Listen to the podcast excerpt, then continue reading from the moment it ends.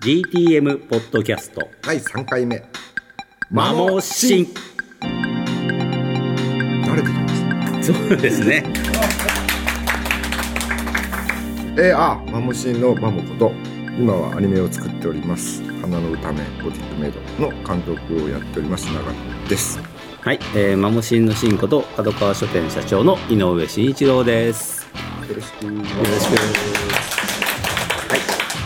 この番組は2012年に公開予定の劇場長編アニメーション「花の歌めゴティックメイド」略して GTM の宣伝告知を行う不定期配信のポッドキャスト番組ですゴティックメイドの制作状況のほか「ファイブスターストーリーズリボルト」などのえー最新情報をここ角川書店社長室よりお知らせしていきますというわけでですね監督、はい今日は GTM のどのあたりの作業をやられてたんでしょうかね、うん思いっきりその突っ込まれるねなん、え今ね言えないの何やってるえ、かあそうなんだもうあのさ昨日上がってきたんものを見て、もううちのスタッフとかねこんなんありですかってああままたすごいのができちゃったみたいなちょっとあのごめんあのポーズをしても分かんないんでいや聞こえない聞こえてるだけだから見えないオフレコオフレコオフレコちょっとオフレコでいや本当にあれですよみ 皆さんが30年前に見たあれが 俺が球技変態っていうあああれがね、うんああの辺の話あでもそれ置いといて、はいえーっとまあ 今本当佳境なんですあよ佳境今上杉山場の佳境佳境っていうことは、うんうんもう内緒言えないシーンばっかりの、えー、と撮影とか、はいあと撮影処理とか撮影してでも僕もちろん僕は原画うん原画で今ずっと改善にやってるんですけど、えまあ本当時間かかるんですよあれ本当そうですよね一月かかってワンカットみたいな感じのカットが多いので、まあそれの一番のところはまあ終わってるんですが、まあとにかく怪人が動いてるところですうね、ん、それをおうですね山場のところを今やっ泣てきながら延々やっておりますっていうね、相変わらずそうですねはいいやもうね今三寒四温というかもう春を、はあ音が聞こえてきましたいねやもう寒くなったり暖かくなった今り日雪降ってますけどああ雪も降ったあり雪っていうか大雪ですけど大雪も降ったりも、また暖かくなったりねそう、ま来るた時寒くな来っるた時おり。兄さん思いっきり漫画みたいにんガーンとか目の前で,、でお尻からドーン これ若い子だいやからそのままいいけどねいててで終わってるけどみたいな、そうそうそう。でその横をお姉ちゃんがスルーってお前は浅田真央かぐらい滑ってこうあいやほんスケートかだからいやもう最初から分かるのよ、はいはい雪降ってて積もってるじゃん、あえ小走りなのよ。あそれは絶ダメ対だあんたダメだから。で、見たらこう、さーって、あー、安藤ミキティみたいな、そんな感じ。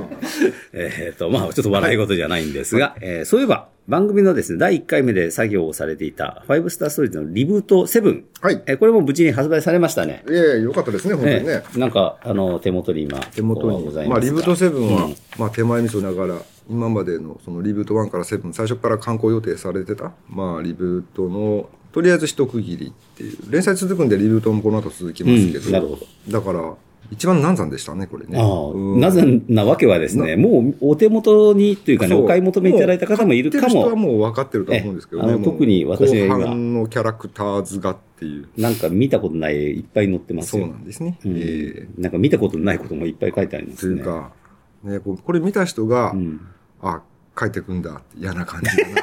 うわ、書いてくんだ、これ本当にみたいな。ほんで、喜ぶ、喜んでこのまわまけ。連載止まってりゃよかったのにって、半分ぐらいの人が思うぐらいの感じでこう。はあ、なるほど。うん、しかし、これまたかっこいいねって感じですね。もうもう、お再開をお楽しみってところで最後締めてありますからそうですねうんいいですこれいちいち読んでるとあれなんで、ぜひ皆さんお買い求めいただいてですね。よころういしくおう願同いしじます。会話が成立できるといいな、みたいなな感んじで、ですでね、きてんじゃん。そんな感じで、だね。これはどういうことかというと、まあ、マジェスティックスタンドパート3に登場するキャラクターというのがですそね、うです新ね登場で、うんえー新設定と解説が書いてあるということで、私も見たことない、えーばっかりですよね。そうですね。っていうようなことが、はいえー載っております。はい。まあ、これで苦労したわけね。えー書きながら。まあそれもあるし新作で書きながらやったから。 12巻までのね、総まとめっていうのもあって、うん。ほら、1とか2ってさ、結構、あの、レッドミラージュとか、ナイトゴールだっけあの辺とか、その、だっけ 80, 80年代の、はいはい。その、並行してた当時のアニメはいはい。もあるじゃん。ゼータガンダムであるとか、はいああいうものもこう並行して、ファイブスターって、リブート1の頃っていうのは、ゼータガンダムとかと並行してやってたんだって、うんこいつって作いう業をね。そ多う。分で、その後、あ、ダブルゼータ一緒にやってたんだとか 。いろんな思い出が。そういうさ、うんあの、なんとなくその当時の時代っていうのを分かるような付録っていうか折り込みにしてやるの。ああ、なるほど。だからあのリブートの4とか5とかっていうのは90年代中盤じゃんうん、そうね。要するに 3D ゲームが登場したバージョンファイターとかね、だからそういう話でそういう時代だったんだよっていうう、んなんか昔の話ばっかりしてるみたいだけど、まあ、一応この絵が描かれたのってそういう時でそういう気分ってあるじゃん、でもリブート7はまあ最近でもないもう10年前か、うん。 10年近く前だけど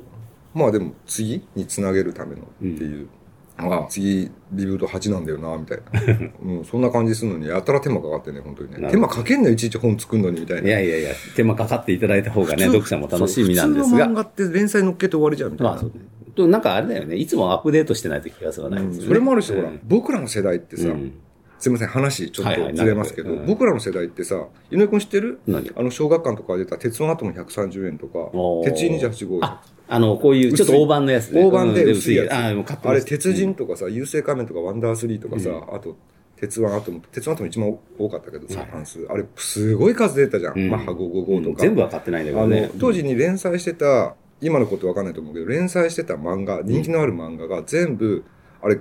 4回分か5回分ぐらいまとめてコミックスになってそうるでんすだねけど、まあ当時はね、あの、いわゆる単行本。そう単行本がなかったんだよねそうそうう。ん概念がなかったんで、そういうなんていうの、今でいう総集編の総薄集い編やつに別冊みたいなやつだよねそそれうね。のより抜きさそうそうそういまだに覚えてるそれの17巻目が地上最大のロボットだったんだよねあ、そうなんだ。で18巻目が、えっと、後編でっていう、うんでそれでさ全然話飛んでこないね、うん昔の話だけど、でそれでさすが鉄のトムすげえなはっいて、前後編の史上最大とか言ってたら、うん次鉄人っていうのがあって、うんちょっと忘れたんだけど、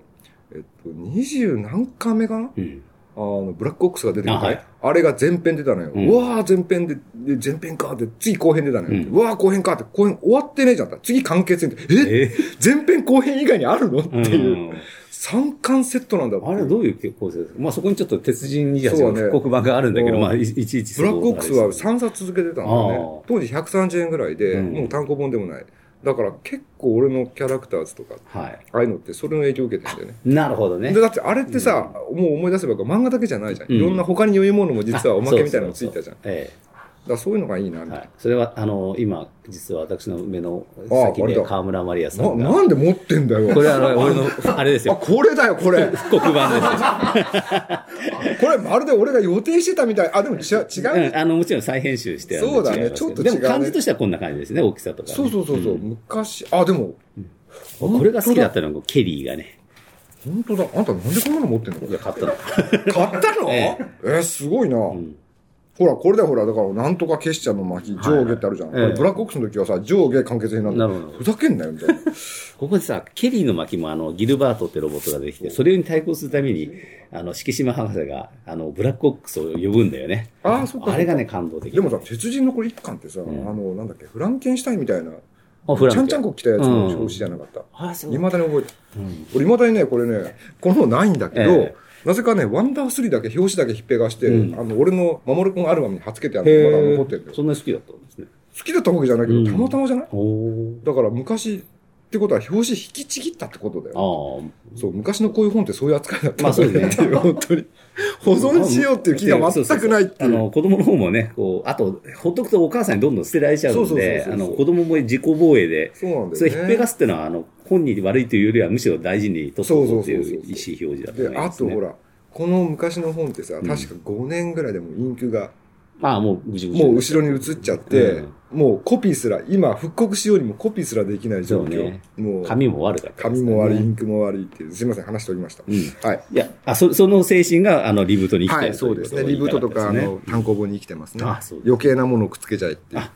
でもね、それはもうしょうがないね。こう、刷り込みだからね。そうそう余計なものをくっつけて高く売るってわけじゃないんだよね、うん要するにだってつまんねえじゃん漫画だけって思わないって 俺俺なんか思っちゃううね、ん。うんまあ、それは、あの、そういうのがここに反映されてるっていうのは新たな発そ見れががあのいいこと僕のでしスたタンスでございますはいありがとうございましたそういうことですえっ、と、それではですね、ちょっとリスナーからですね、えーいただいたメールをご紹介していただき、あいいきたいと思うんですけれども、まず最初のメールでございます。えーペンネーム、ナインの騎士さん。えーマモシンのお二人はじめまして、ニュータイプの DVD を見て、番組本編も聞かせていただきました。お二人の仲良しな感じがとてもいいですね。ぜひ、その様子を生で見られる機会があると嬉しいのですが、劇場公開へ向けて、えー登録などの予定はあったりしますか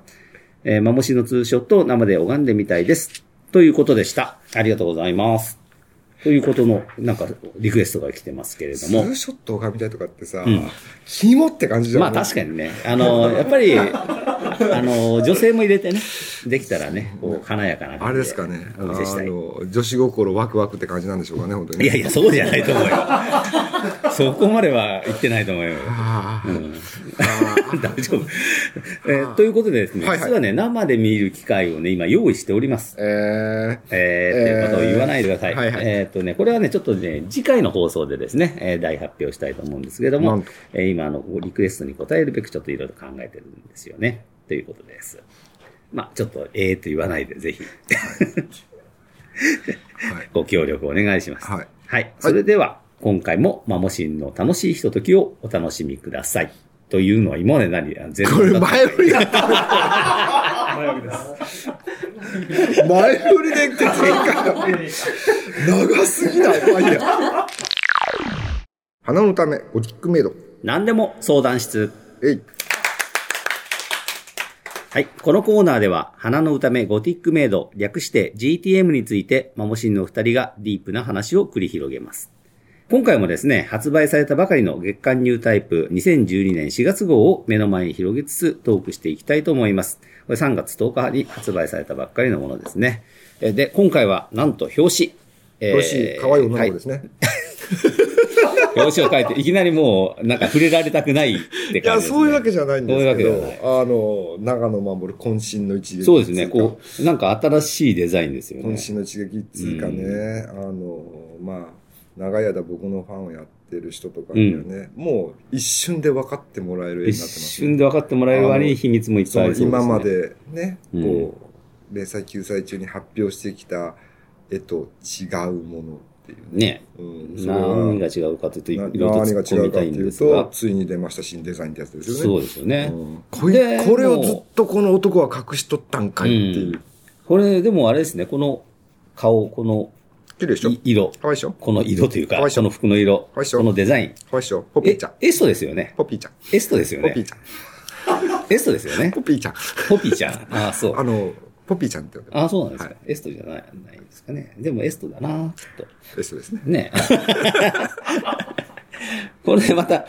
あのー、色と被ったり装着したりしてるのはどんな感じなんですかね。もうね、これはもう全部、あの、連載再開をお楽しあみ、に。お楽しみに。うんこのなんか、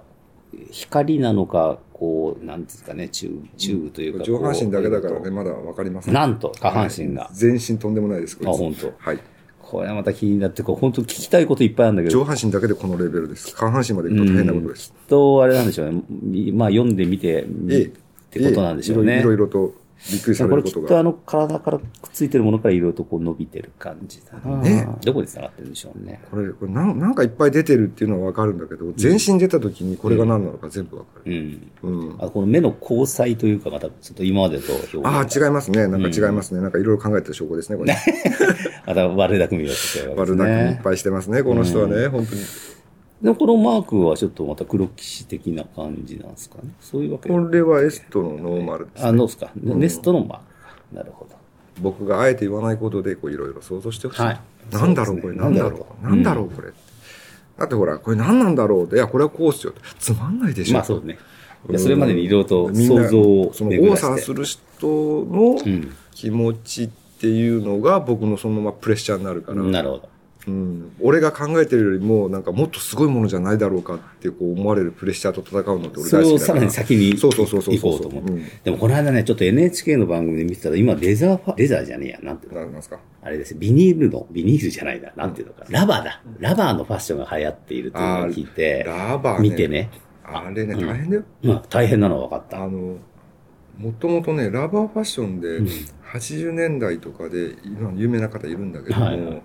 あれってねまずあの、えっと、さらし粉みたいなサラサラするやつ、うんあれを体に塗ってからじゃないとラバー装着できないなるほど。あの、でピタッとついちゃって。そうあと内側に生地を貼ると、はい今度はラバーの生地でもうボコボコになっちゃうおーだから、そそれも大変なのは分かるんですけどね。でも、あれ見ると、あやっぱこれファティマじゃんとか言おうとそ思いうなまんしただね。けど、でもラバーって通気性ゼロじゃん。うん地獄であんなもん来たら。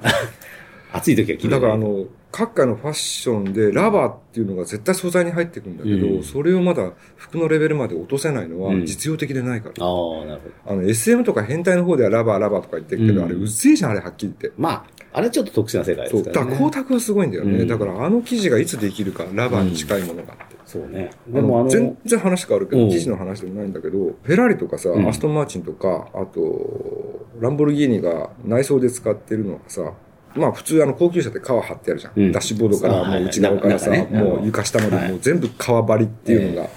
で、それでさ、ランボルギーニとかフェラーリのさらに最上級車、あとマクラーレンとかはいっていうのは、また違う生地が張ってあるうんで、んアルカンターラっていう、ほうあの、ものすごい素材が、えー聞いたことないですよあの、スウェードのようなバックスキンのようなっていう、んすごい高超高級級な素材はいが貼ってあって、えだいたいこう、2000万以上の車ってだいたいそれが貼ってあるんですよ、うんアルカンタラっていう。うんで、あの、日本でも、あの、例えば、WRX、まあ今はトヨタになっちゃったけど、はいまあスバルうのん WRX とかのシートとかでよくたまにこう、部分だけ貼られたりするっていう。で、アルカンターラってすごい高いんだ、高級素材なんだってみんな思うじゃん。だええって革張りの上なんだから。はいでもアルカンターラの正体って日本の東レが開発した合皮なのあ、そうなんだ。可愛い安いへー。でしでも新素材なわけですよ新装でもうだいぶ前からあるんだけど、うんまあそれをあのヨーロッパでアルカンターラ社っていうのがうん商標を取って、おうそのアルカンターラっていうのにいいかにも高級そうにしてんだけど、うん実はうん。なただの合皮るほでそれは多分ファッション界でも使われてるんだよね、うんアルカンターラじゃなくて東レの素材として、はいだからそういう素材の問題もあって、うんなかなか難しいんだよねど。なるほどね。そういうそのラバーあの光沢は綺麗うんでアルカンターラのも綺麗うん。だけどやっぱりその通気性の問題とかうん。があってなかなか難しいっていうなるほど。うんまあでもなんかね、現実のファッションがもうだんだん、あのー、ファティマとかそういうファッションに近づいてきたなぁなんて思いながら見てたんですけたど。だねファッションに関して言うと本当日本とかね、うんあと東南アジアタイとかベトナム、あと韓国中国っていうのがやっぱり今中心になってうる、ん。そのヨーロッデザイナーもパね。勢の方がやっぱすごく弱いから、うんファッションとしてね、うんなんか男も女もっていうね、まあ仕方ないのかなって気がするけど、なるほどねうんはい。じゃあちょっとまたなんでアルカンターラの話をしてるのいごめんごめん。や、アルカンターラってそんな高級品じゃないんだよっていうことを言いたいだけっていうあそうかなる。はいはい。はい、えっ、と、まあ、表紙に続きまして、その中でも新作カットがいくつか、えー発表されてますね。あニューニュータタイイププのですね中でね。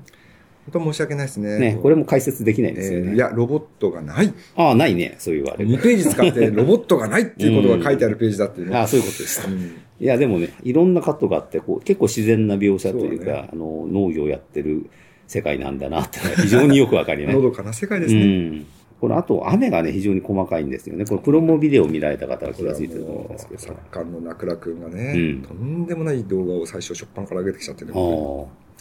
あ。ああ北の名倉康弘って感じ。これ、雨も全部動画なの。全部手書きです手よ。書きなの。これすご2い秒よ。間で600枚使ってる。これ、あのね、ちょっとね、尋常じゃないですね。やつが最初に上げて、やつだっうて、んなくなくんが最初に上げてきたのはそれなのよ。なるほどだから他の連中、あんぐり。 2秒で600枚。で、 次どうなったか知ってる、うん負けてたまるかで。あ、そういう、あれですね。もうね勝とう、あなんていうのもう勝とうとしていろいろと競争上が限なしの世界に突入みたやいっちゃなっ。たって感じですね。そうはね。これはなんかあの、実際雨ってね、こう、なんかザーッとこう、塊で降ったり、こう、薄いとこと、なんていううの、ん、あのちゃんとベールになっ密度のあるとてこ綺麗にってかいうのはって、まあ、撮影技術の進歩でね、昔だったらこんだけのセールを重ねられなかったんだけど、あーまあ、そうですね確かに全部そうなんだけど、その GTM、まあ、最近のアニメはみんなそうだけど、うん動いてるキャラとか人物はみんな全部ベストセルなのよ。あそうね。でも、ベッセルもそうだし、あの、やっぱデジタルで撮影してるからですね。うん昔こんなセル重ねられない。昔はセル3枚が限界。ねうん。で、4枚も重ねると、もう奥の色が変わっちゃうっていう。なるほどうね。ん。まあ、というようなことをですね、じゃあ皆さん、あの、ニュータイプ見ながら、あこのカットってこんなに大変なの ね、なんて思ったり、まああと、プロモビデオを見てるときにそういうことを感じながら見ていただけると嬉しいかなと思います。そしてですね、ファイブスターストーリーズの総選挙のえー結果発表もありましたね。たくさんのご応募ありがとうございましあた。、トランプですね。難しいとあ、トランプね、こうそ、そもそもトランプにしようという企画ですよだね。よね。うん。いや、もうこれ出た後だよね。ええ出た後ですうん俺としてはこう、うんやっぱジョーカーはラキスとソープだろうとか思ったんだけどああ、そうなんだ。やなはるりこほれはど。読者の意見の方が強かった。ああ、やっぱりみんなスペクターだと思いますスよね。ペクターとかスウェーだよね。ううんんジョーカーが2人いるということで、これこれはもう中は喋っちゃっていいんですよね。もう AKD とコーラスとハスハと、フィルモアと、えっフィルモアはと、いそれぞれダイヤとクローバーとハートとえースペードになっているというところでえーございますね。AKD はやっぱりエースはログナーとかね、なかなかいいそう感じねだいやな。でもね、俺のあの意思が入ってないから、んこう結構、えーそうなんだっていうのが結構あ多い、そうなんだ。例えば AKD で言うとどの辺がそうなえのー、AKD のエースって誰だろうね。え、ログナーじゃないのログナーってやっぱ4番手なんだ、ね、え、そうなんだ。へおーー AKD のエースって今誰かな、うん。今だと、アーレンとか、ブラホーいやいや。ほんでね今だってね、あれ、歴史が長いから。そうなんだよね。ほんでね、でクイーンは敗者じゃないよな、みたいな、ね。おーそうなんだあのアマテラス母ちゃんかなとかね。あーなるほどね俺とかそう思っうちゃうんだけどね。ん、まあでも、読者的には当然愛者だろうなっていうのはなんかまあ名付けますそうねだよ。ね。うんだからコーラスなんかね、逆にキャラクター絞られてるから簡単で。まあね、なるほど、なるほど。コーラスの方は、あハリコンがエースで、えコーラスサードがキングで、まあ、エルメラがクイーンで、まジャあ、ッこれクはわかは、りジやャすックい。はデジナスの方がよくわかんないね。ジャックはコーラシックスなんじゃないかなとか思うんだけどね。ああ、なるほどね。まあでもまあよろしいんじゃないですうか。んはい。まあ、コーラスチックスまだあんまり出てないっていうのもあるかもしれないですね。 6万って言うの6万と言うけど、ほら、あんまりこう、作品上で、まあ、ちょっと出てきましたけどね。そうだね。うん。まだ印象にそこまで強くないのかもしれませんね。うん。グリクルが4番出たらいい感じですね。強いよね。はいもう早めに出てきたやつらって 強いよね。やっぱりなんか印象に残ってますよね。強いよねうんと、ハス派の方は。ハス派はもう、キまあャラねめっちゃくちゃ多分 AKD とかコーラスより多いから、うん。結構大変だったんでこれはそうですね。きっと票が割俺れてそ俺うだなんねかハス派に入れたなんてね、俺も自分で入れたんだけえ、ど、入れたってどういうこあ、ここにあの、俺が選んだって感じでこう入れたんとあ、だはいけど、はいはい。 13枚中ね、12枚が誰これっていう、それは、すごい卑怯なもの。ああ、要するにまだ人が見てないものを入れちゃそっう、たなわけるでみすとねかね、その辺がいろいろこうバカバカバカバカ入ってる。ああ、それは誰も投票できませんからね。あ、なるみがおめえみたいな。誰だよ。よ、それって感じで。かわいそうなんですよ。 そうなんですか。かわないるそほうどなんですね。ええええなかなか。まあ、これはあの、キングがムグミか、クイーンがマグダって、まあ、なんとなくいい感じですね。私これもね、こう、キングはやっぱりコレットさんかなとか思う。ああ、そうなんだ。あ、コレットね。まあ、それはそうかもまあ、しれない、ファイブスターの場合ね、まうあ、ん上程も多いし。うん。はい。まあ、カイエンがエースってのもなんか、それはわかる感じがしますね。俺的にエースかなみあたいあ、そうまあ、俺的なのはいっぱいあるでしょうけどね。な。影なんか、ポイって感あ、そうなの 私、そういうことだあと、フィルモアはエナがエースなんだね。じ。いや、俺、エナこそがクイーンだと思うんだあけどね。あクイーンはこちらはクリステン・ビーになってますね。そうだよんね。トランプってさ、ほら、あの、プリンセスとプリン、ジャックはいるけど、プうんリンセスがいないのが辛いよね。そうね、クイーンはあるけど、そう、そうなんだよねプリンセスがないんだね。うんまあでもその辺はまあまあ1から妥当なとこ4ろの、ですねあ、1から10の間でなんとか。あ、妥当ですか、これは。はい。うん俺ななるんか、ほプリンセスなりとか言われちゃう。ど誰それ。 まあそれはちょっとごめん。あの、また第2回の時に、っていうか第10回ぐらいかもしれませんけそうどだ、ね。うん、そこまで、まああ、持たせておきましょう。ってな感じで、もこリブーう、トにうはんなり、もうちゃんとなりって誰だって書いてあるよ。うん。でもね、これはでもなかなかこう、よく読むと、さすが読者の方々、こうな、なかなかいいところをちゃんと置いてる感じがしますまよあ、。そうだうねん。基準だろうけうどね。ん。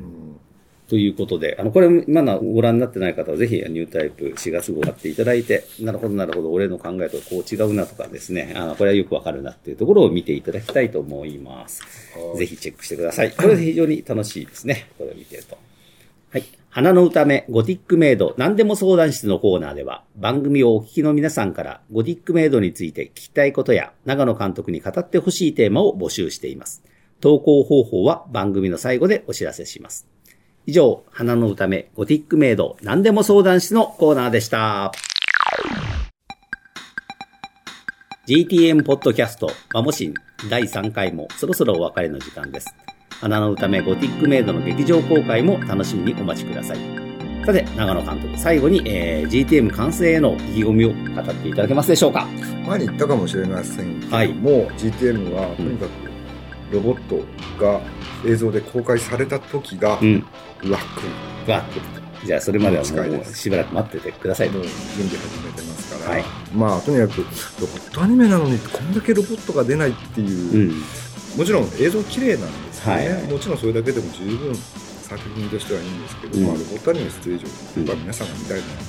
ロボットでしょ、うんでもさロボットアニメでロボットだけ見に来る客って嫌じゃんまあ、あれですなう。んやっぱお話がありキャラクターがありっていうということですよね。まあ、というか話をまず楽しんでいかないとそ最後にロボット出てきてそもうねロボットそがうなんですなねぜかっこいいか、なぜすごいか、なぜ強いかっていうのはお話ありきなんですよ。そうですね、うん結局は。はい、その通りだと思いますはい。じゃあ、そのところもぜひ、あの、楽しみにお待ちください。もうちょっとまた、もうちょっと待っちゃってください。えー、それではですね、GTM ポッドキャストマモシン、お相手は、マモシンのマモこと GTM 原作監督以下略の長野守とマモシンのシンこと、角川書店の社長の井上慎一郎でお送りしました。えーまた次回の配信でお会いしましょお疲れ様う。でおした疲れ様です。 GTM ポッドキャストマモシンお聞きいただきありがとうございましたマモシンの番組ページは長野守の Facebook ページ内に設置されていますマモシンで検索をしてアクセスしてくださいねマモとシンの間には白抜きの星マークをお忘れなく番組ページからはポッドキャストの購読登録も可能です番組ページに設置された投稿フォームからはこの番組へメッセージを送ることができます投稿は Facebook に会員登録していない方でも可能です GTM ポッドキャスト「マモシン」第4回配信は2012年3月下旬頃を予定しています楽しみにしていてくださいね長野守るインフォメーションアニメコンテンツエキスポ2日目に GTM のイベント開催が正式決定その名も「花の歌めゴティックメイドマモシン幕張発表会」2012年4月1日日曜日12時よりアニメコンテンツエキスポ会場内の角川ブース内イベントスペースにてマモシンこと長野守と井上慎一郎のトークショーを行います司会としてベリンアジェリ役の私川村マリアも出演予定4月1日角川グループブースにて先着順で参加整理券を配布いたします3月31日には整理券の配布を行いませんご注意ください当日は会場の幕張メッセへ急げなおアニメコンテンツエキスポの会場では花の歌めゴティックメイド最速先行前売り券の販売や「ファイブスター物語リブート」特製ポストカードの無料配布も実施します